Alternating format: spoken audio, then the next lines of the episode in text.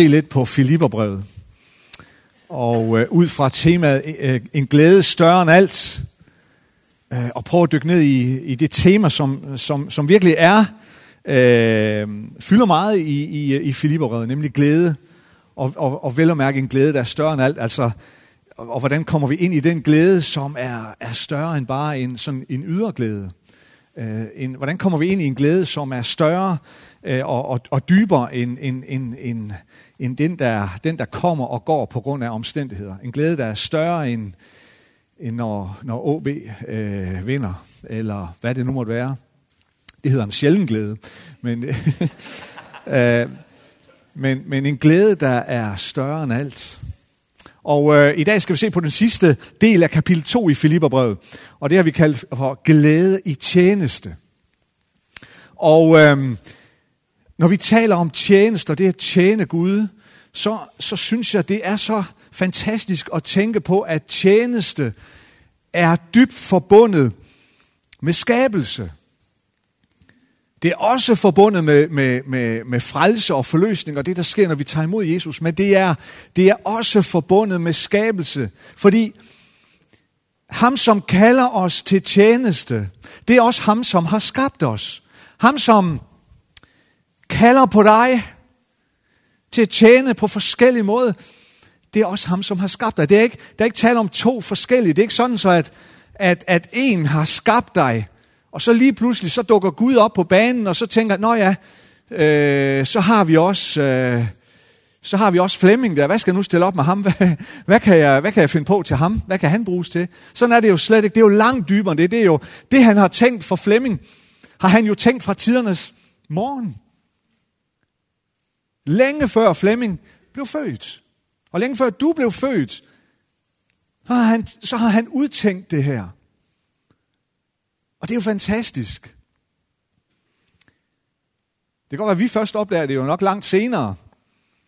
Øh, men, men, men Gud, har, Gud har et formål og en plan. Og øh, så er der også det her med tid. Det er også helt fantastisk at tænke på, fordi Gud er ikke bundet af tid, ligesom vi er. Og, og, og, og vi kan tænke, at øh, for at vi skal gøre noget godt, jamen så, så skal jeg også gøre det over lang tid, eller vi kan, vi kan se med, med beundring på dem, der har tjent igen mange, mange år. Og det er godt at gøre, det er enormt vigtigt. Men samtidig skal vi også forstå, at Gud er ikke så begrænset af det her med tid. Her i verden, så er det sådan, at hvis man, får, hvis man bliver berømmet for et eller andet, eller hvis man, bliver, hvis man får en pris, eller sådan et eller andet, hvis man, det kan man, hvis, man har, hvis man har arbejdet på den samme arbejdsplads i mange, mange, mange år, så, så, øhm, så, så lige pludselig så kan det være, at man får dronningens fortjenstmedalje. Er det ikke rigtigt, Hanne?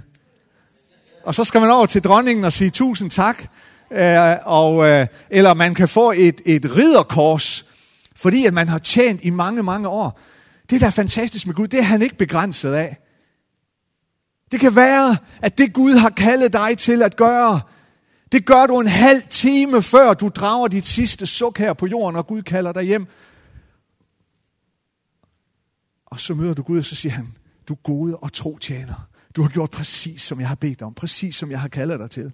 Eller det kan også være, at du gør det over 70 år. Det er sådan set ikke afgørende for Gud. Det er han ikke begrænset af.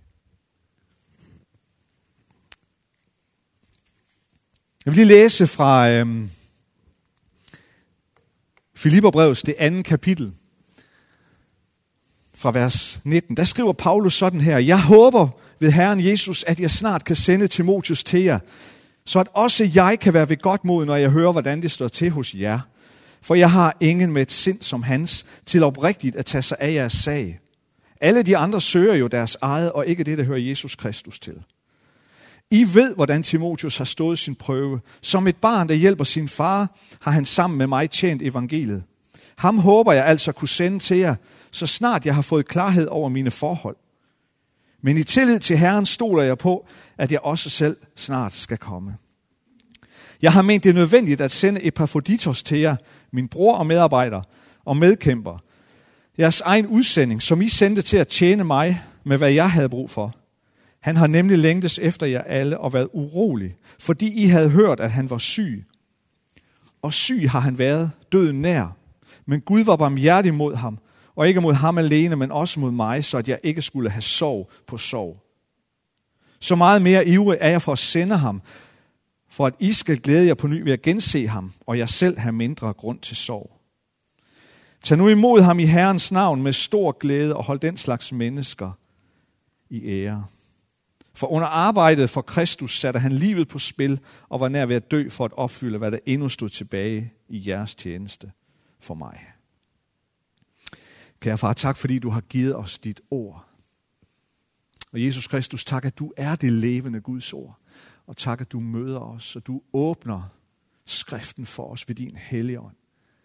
Tak at du taler til os, fordi du elsker os. Amen.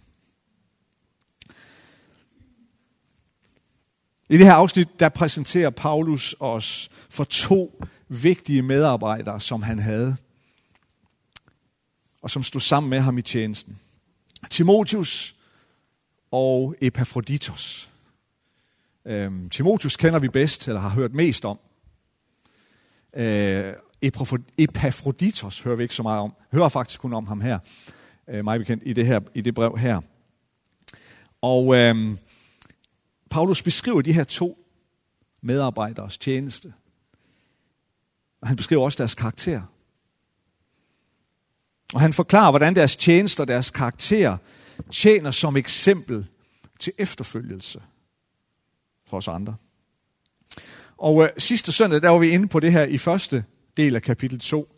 Hvordan Gud kalder på mennesker til at have det samme sind over for andre. Over for, at vi har det samme sind over for hinanden, som Jesus Kristus har. Det her sind, der kan give afkald, og vil give afkald på vores eget. Og nu giver Paulus os så to eksempler på mennesker, som på en eller anden måde besidder det her. Som har det her. Og sådan tror jeg, at Gud bruger mennesker også i dag. Mennesker, som besidder det, vi kan kalde Kristuslighed. Til at opfylde sit formål og til at udføre sin plan med verden i dag.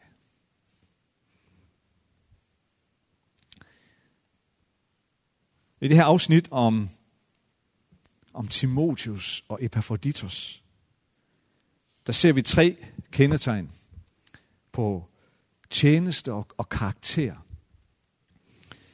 som Gud bruger for at opfylde sit formål og sin plan i den her verden. Tre, tre ting, øh, tre kendetegn. Det er ikke de eneste kendetegn, men, men, men tre bud på det her, som vi bare skal, øh, som, som øh, vi bare skal se på i dag. Det første kendetegn på øh, tjeneste og karakteristik på den tjeneste, som Gud kalder på, det er at have et hyrdehjerte for andre. Og øh, her bringer Paulus så Timotius i spil. Paulus han siger, han har den plan, at så snart det er muligt, så vil han sende Timotius til menigheden i Filippi. Han siger, så snart jeg har fået klarhed over mine forhold. Det handler om, at Paulus sad fængslet i Rom, når han skriver det her. Og han ventede på sin dom.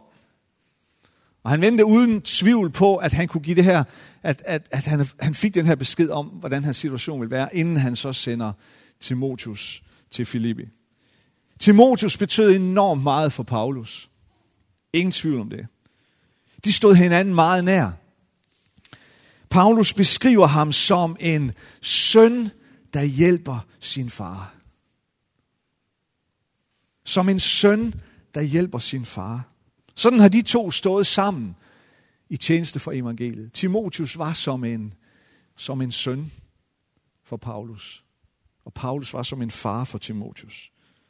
Og Timotius, han har det her hyrdehjerte. Han har et hyrdehjerte for de kristne i Filippi. Han var med på det team, der sammen med Paulus først prædikede evangeliet i Filippi. Og han så, og han var med til, at menigheden der blev plantet. Og øh, Vi ved, at Timotius venter i hvert fald mindst én gang mere tilbage til menigheden og besøgte dem. Så han kendte menigheden. Kendte rigtig mange af dem, der var der. Og så siger Paulus om Timotius, jeg har ingen med et sind som hans til at tage sig af jer. Jeg har ingen som Timotius. Og ham sender jeg til jer. Paulus sender det bedste, han har. Den bedste. Han sender guldet til Filippi. Med andre ord, jeg har ingen med et hyrdehjerte og med et hyrdesind som hans.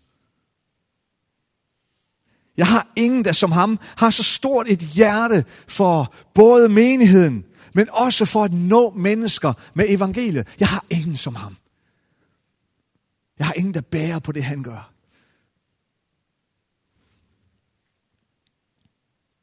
Jeg har ingen, der som ham er parat til at lægge alt sit eget til side. Også selvom det indebærer prøvelser og kampe for at gøre alle til disciple. Timotius havde den karakter i sit liv og i sin tjeneste, som Paulus ønskede, at menigheden i Filippi skulle efterligne. Et hyrdehjerte. Et hyrdehjerte for menigheden og ægte omsorg for den. Et hjerte, der var gennemsyret mere af Guds interesser, end af sine egne personlige interesser.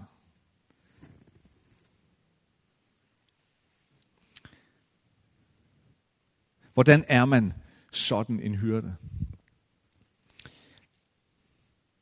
Ja, det er lidt interessant, hvis vi læser, hvordan beskriver Paulus egentlig det her selv over for Timotius. Øhm, og det gør han jo i, øhm, i, i de her breve, øh, som han selv skriver, som Paulus selv skriver til Timotius, øh, og som vi har to af. Øh, vi kalder dem for første og anden Timotius brev i, i, uh, i 1. Timotius brev, og i kapitel 4 der, der, siger, øh, der skriver Paulus sådan her til den unge Timotius. Han skriver, Vær et forbillede for de troende, i tale, i adfærd, i kærlighed, i troskab, i renhed. Vær et forbillede.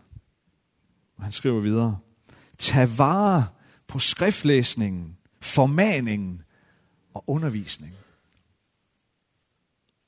Og for det tredje, forsøm ikke den nådegave, du fik i kraft af profetier og under håndspålæggelse af ældste rådet.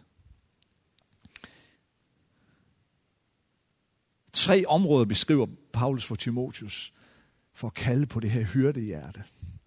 Beskrive det her hyrdehjerte. For det første, du skal være et forbillede i den måde, du lever på. Vær et forbillede. Så folk ser dig, og når de ser dig, tænker, ham vil jeg følge efter. Ham vil jeg være ligesom. Jeg vil leve ligesom han gør. Jeg ser, der er noget, noget dybt, noget godt, noget ædelt, noget underligt. Det vil jeg følge efter.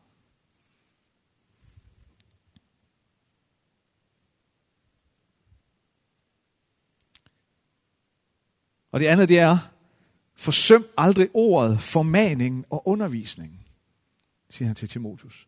Timotus, du skal altid være i gang med at lære nogen op. Du skal altid have nogen, der følger efter dig. Du skal altid have nogen, hvor du er i færd med at give det videre. Det må du aldrig forsømme. Du skal altid være i færd med at træne nogen, altid være i færd med at finde nogen, spotte nogen, kalde på nogen og træne dem. Og for det tredje, du skal være tydelig på den nådegave og den vision, Gud har givet dig.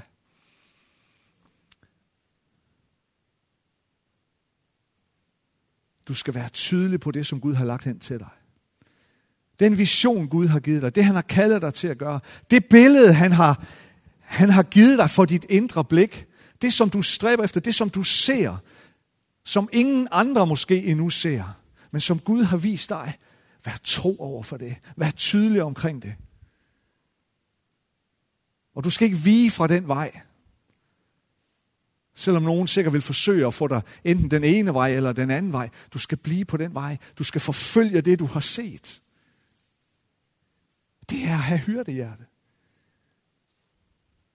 Vi tror måske nogle gange, om det at være hyrde, det er, det, det, det er ham, der altid pussenusser og øh, drikker kaffe rundt omkring. Og det er det også. og det er dejligt. Men det er mere end det. Hyrden leder, og hyrden beskytter, og hyrden er tydelig. Et hyrdehjerte, det er ikke at plise alle. Det kan man for øvrigt slet ikke, skulle jeg hilse at sige. Det er, det er at have et stort hjerte for alle i menigheden, men også et stort hjerte for, at der kommer nye for ind i folden. Og have det for sit øje.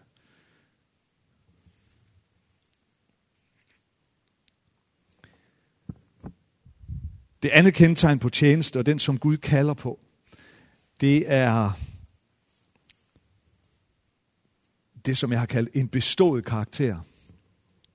Jeg skal ikke tænke på skole eller, eller studie, det, det er ikke det, jeg tænker på her. Øh, men Paulus siger om Timotius, at han har stået sin prøve, siger han. Og, og det ord, øh, det græske ord, øh, Paulus bruger her, det, det, øh, det betyder nærmere bestået. Han har bestået sin prøve. Altså han har gennemgået en prøve, og han har bestået den. Paulus bruger det samme udtryk, som, som, som Peter bruger i 1. Peters brev, hvor, øh, hvor, hvor, øh, hvor Peter beskriver det her med, med, med guld, med guld, som, som renses gennem ild så kun det reneste guld står tilbage. Det er det samme udtryk. Med andre ord, Timotius er blevet prøvet i sit liv. Han har haft sin portion af kampe og lidelser og prøvelser. Og Paulus siger, at han har bestået.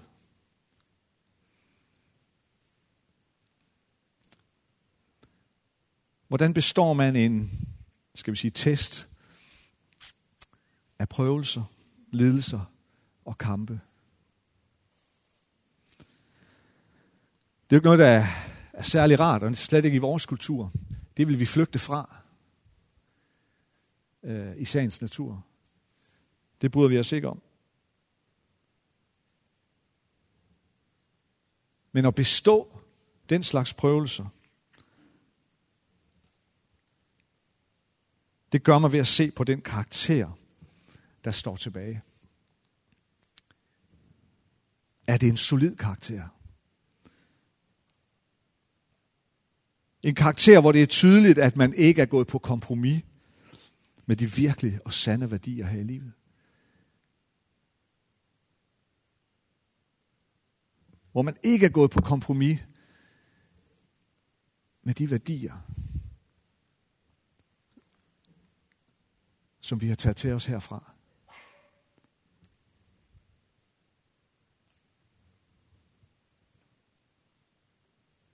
Så er det det reneste guld, der står tilbage.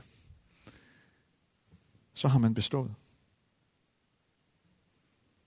Og Timotius havde tjent sammen med Paulus. Som en søn med sin far i tjeneste. For at vende tilbage til det. I tjeneste for, for evangeliet. Han har, han har tjent mig som en søn tjener sin far, siger Paulus om ham.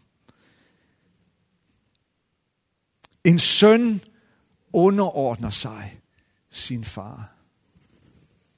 Og lære af sin far. En søn følger sin far.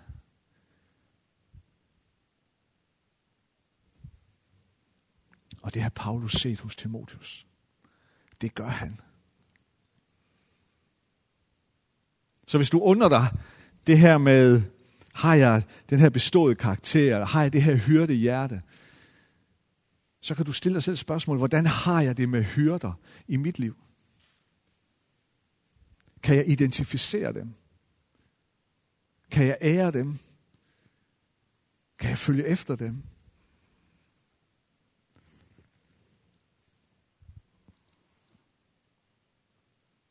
Tjeneste for Gud står stærkt, når den udføres af den, som har en bestået karakter. Gode evner, det er rigtig godt. Gaver, det er godt, og det er vigtigt. Men det er et menneskes integritet og den beståede karakter, som sikrer en langtidsholdbar og frugtbærende tjeneste i Guds rige. Kan du, når stormen raser i dit liv, bevare din integritet? Kan du, når du rammes af fristelser,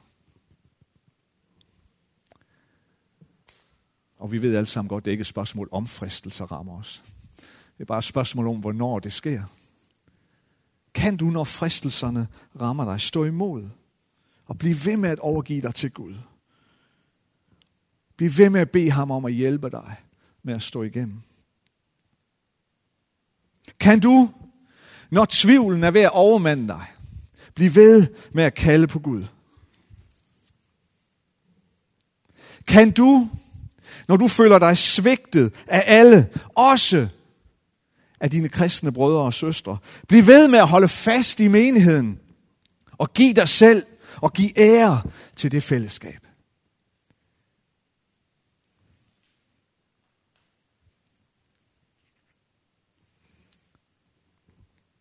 Det tredje kendetegn på tjenestekarakter, det er at have et opoffrende hjerte for andre.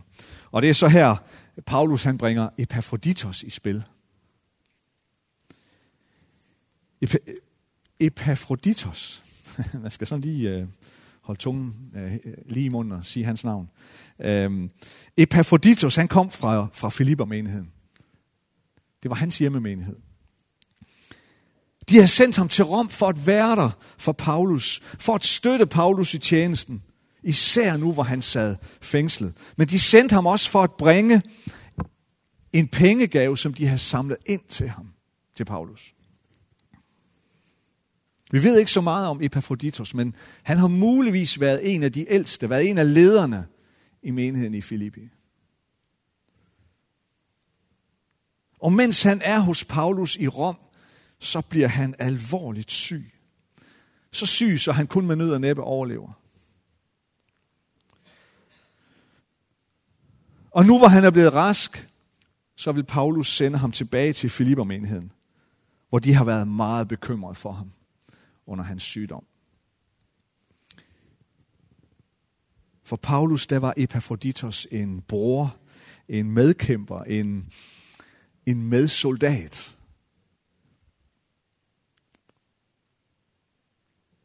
Han var en tjener for evangeliet, og han havde et opoffrende hjerte for Paulus. Mange kritiserede Paulus, mange vendte ham ryggen, men Epaphroditos gjorde det modsatte. Han blev hos Paulus.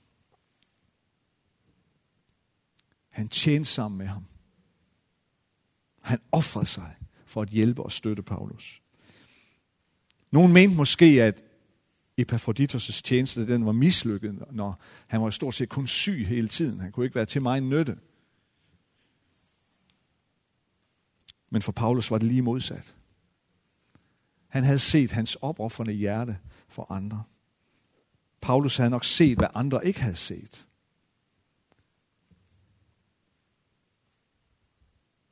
Derfor var det også med stor glæde for Paulus, at han nu var blevet rask. Så rask, at nu kunne han sendes hjem tilbage til sin hjemmemenighed i Filippi. Så de kunne blive opmuntret over at se ham igen. Og så de kunne blive opmuntret over at høre nyt fra Paulus. Tre vigtige kendetegn på tjeneren og tjenerens karakter. vigtige kendetegn for at komme ind i den her glæde, i den tjeneste, som kommer fra Gud, tror jeg. Et hyrdehjerte, et prøvet og bestået hjerte, et opoffrende hjerte.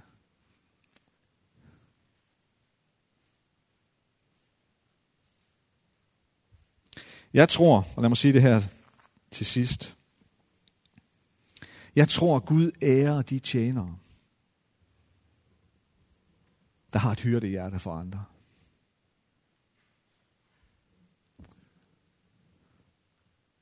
Jeg tror, Gud ærer de tjenere, hvis integritet består igennem prøvelser. Jeg tror, Gud ærer de tjenester, som opoffrende tjener andre. Spørgsmålet er, kan vi også ære dem?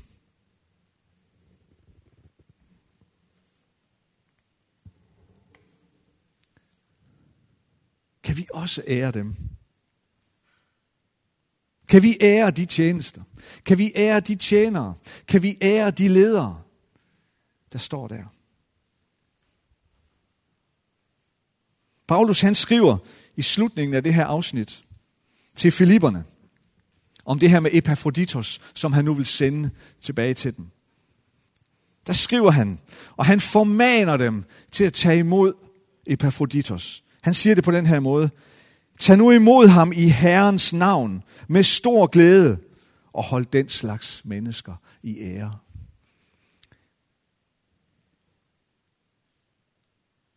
Tre måder, hvorpå de skal tage imod Epaphroditos og andre som ham. Tag imod ham i Herrens navn. Tag imod ham med stor glæde og hold ham og den slags mennesker i ære.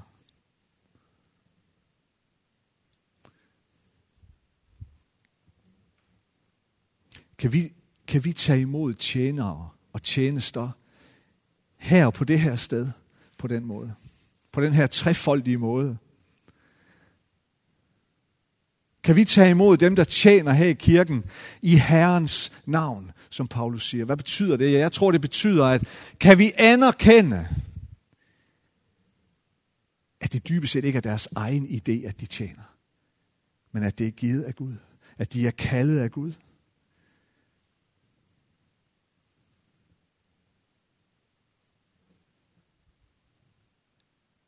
Kan jeg anerkende, at Anders Kjeldgaard derop ved øh, knapperne derop, at hans tjeneste som, som tekniker her, og som leder for hele teknikteamet, kan jeg anerkende, at han gør det i Herren Jesu navn.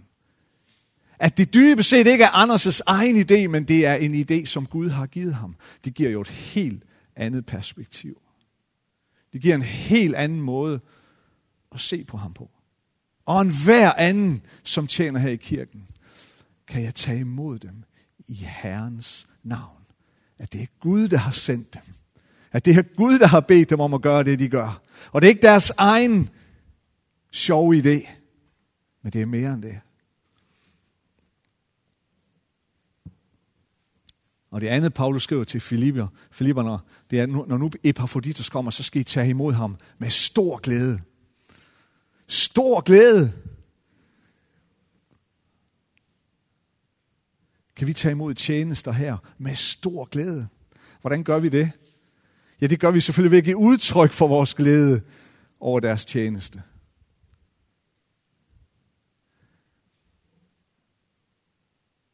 Det gør vi ved at begejstret tage del i lovsangen, når lovsangerne leder os i, i tilbedelse herinde i kirken. Og ikke sidde med korslagte arme og ryst på hovedet eller himmelvendte øjne. men tag imod dem med stor glæde. Og ros dem og opmunder dem. Hvor er det fedt, at du sørger for kaffe hver eneste onsdag, når der er øh, øh, Café Åstedet herinde. Hvor er det fedt, at du står her og deler overskudsmad ud i Foodbank uge efter uge. Jeg begejstres over at se dig når du tjener. Jeg begejstres over det, du gør. Kan vi gøre det? Jeg tror, det er det, Paulus han siger. I skal tage imod ham med stor glæde. Og endelig siger Paulus, I skal holde den slags mennesker i ære. I skal ære ham, og I skal ære dem, og vi skal ære dem, der tjener. Hvordan ærer vi dem? Udover det, vi allerede har sagt her, eller jeg allerede har sagt. Jeg tror jo, det gør vi ved konkret, konkret at vise, hvor meget deres tjeneste betyder for os. For eksempel at gå til en og sige, ved du hvad, jeg er så begejstret over den tjeneste, du har her i kirken. Ved du hvad, du tjener uselvisk, og du, din tjeneste er til velsignelse. Ved du hvad, nu vil jeg gerne velsigne dig. Nu vil jeg invitere dig ned på Espresso House til den dyreste kaffe og det dyreste cookie. Men hvorfor det? Fordi jeg vil ære dig. Du tjener hver eneste onsdag ved Foodbank. Her har du et gavekort på to biografbilletter. Med popcorn. Eller jeg inviterer dig hjem på en træretters menu. Eller hvad er det nu? Konkrete, konkrete syne, konkrete beviser på, at vi er tjeneste. Kan vi tage imod dem i Herrens navn? Kan vi vise stor glæde, og kan vi konkret give noget tilbage for at ære dem og ære deres tjeneste? Så tror jeg, at vi skaber en, et, et helt fantastisk fundament for, for glæde i tjenesten, både for den, der tjener, men også i vores egen tjeneste. Lad os bede sammen.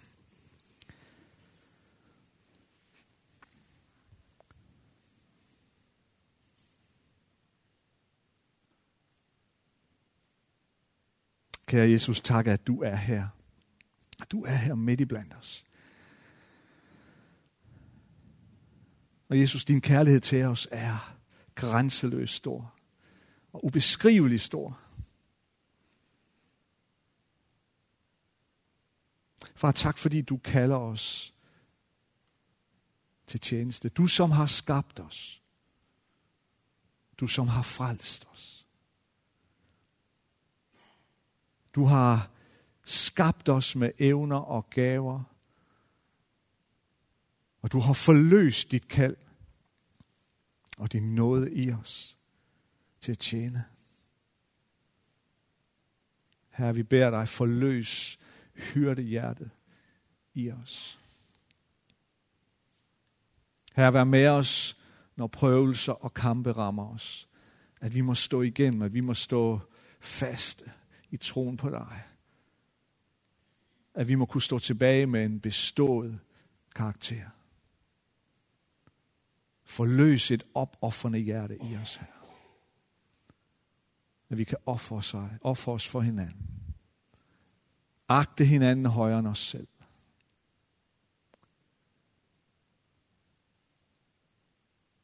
Og Herre, jeg beder for det fællesskab, der er på det her sted at vi må tage imod tjenester. I dit navn, Jesus. Med stor glæde. Og vise stor ære.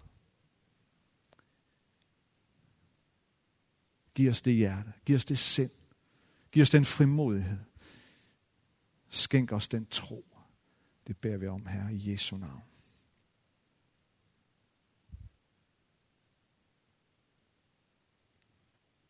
Os bare lige sidde nogle øjeblikke, mens øh, lovsangerne kommer herop. Øhm. Lad os være ind for Gud og i bøn og i, øhm, og i tilbedelse.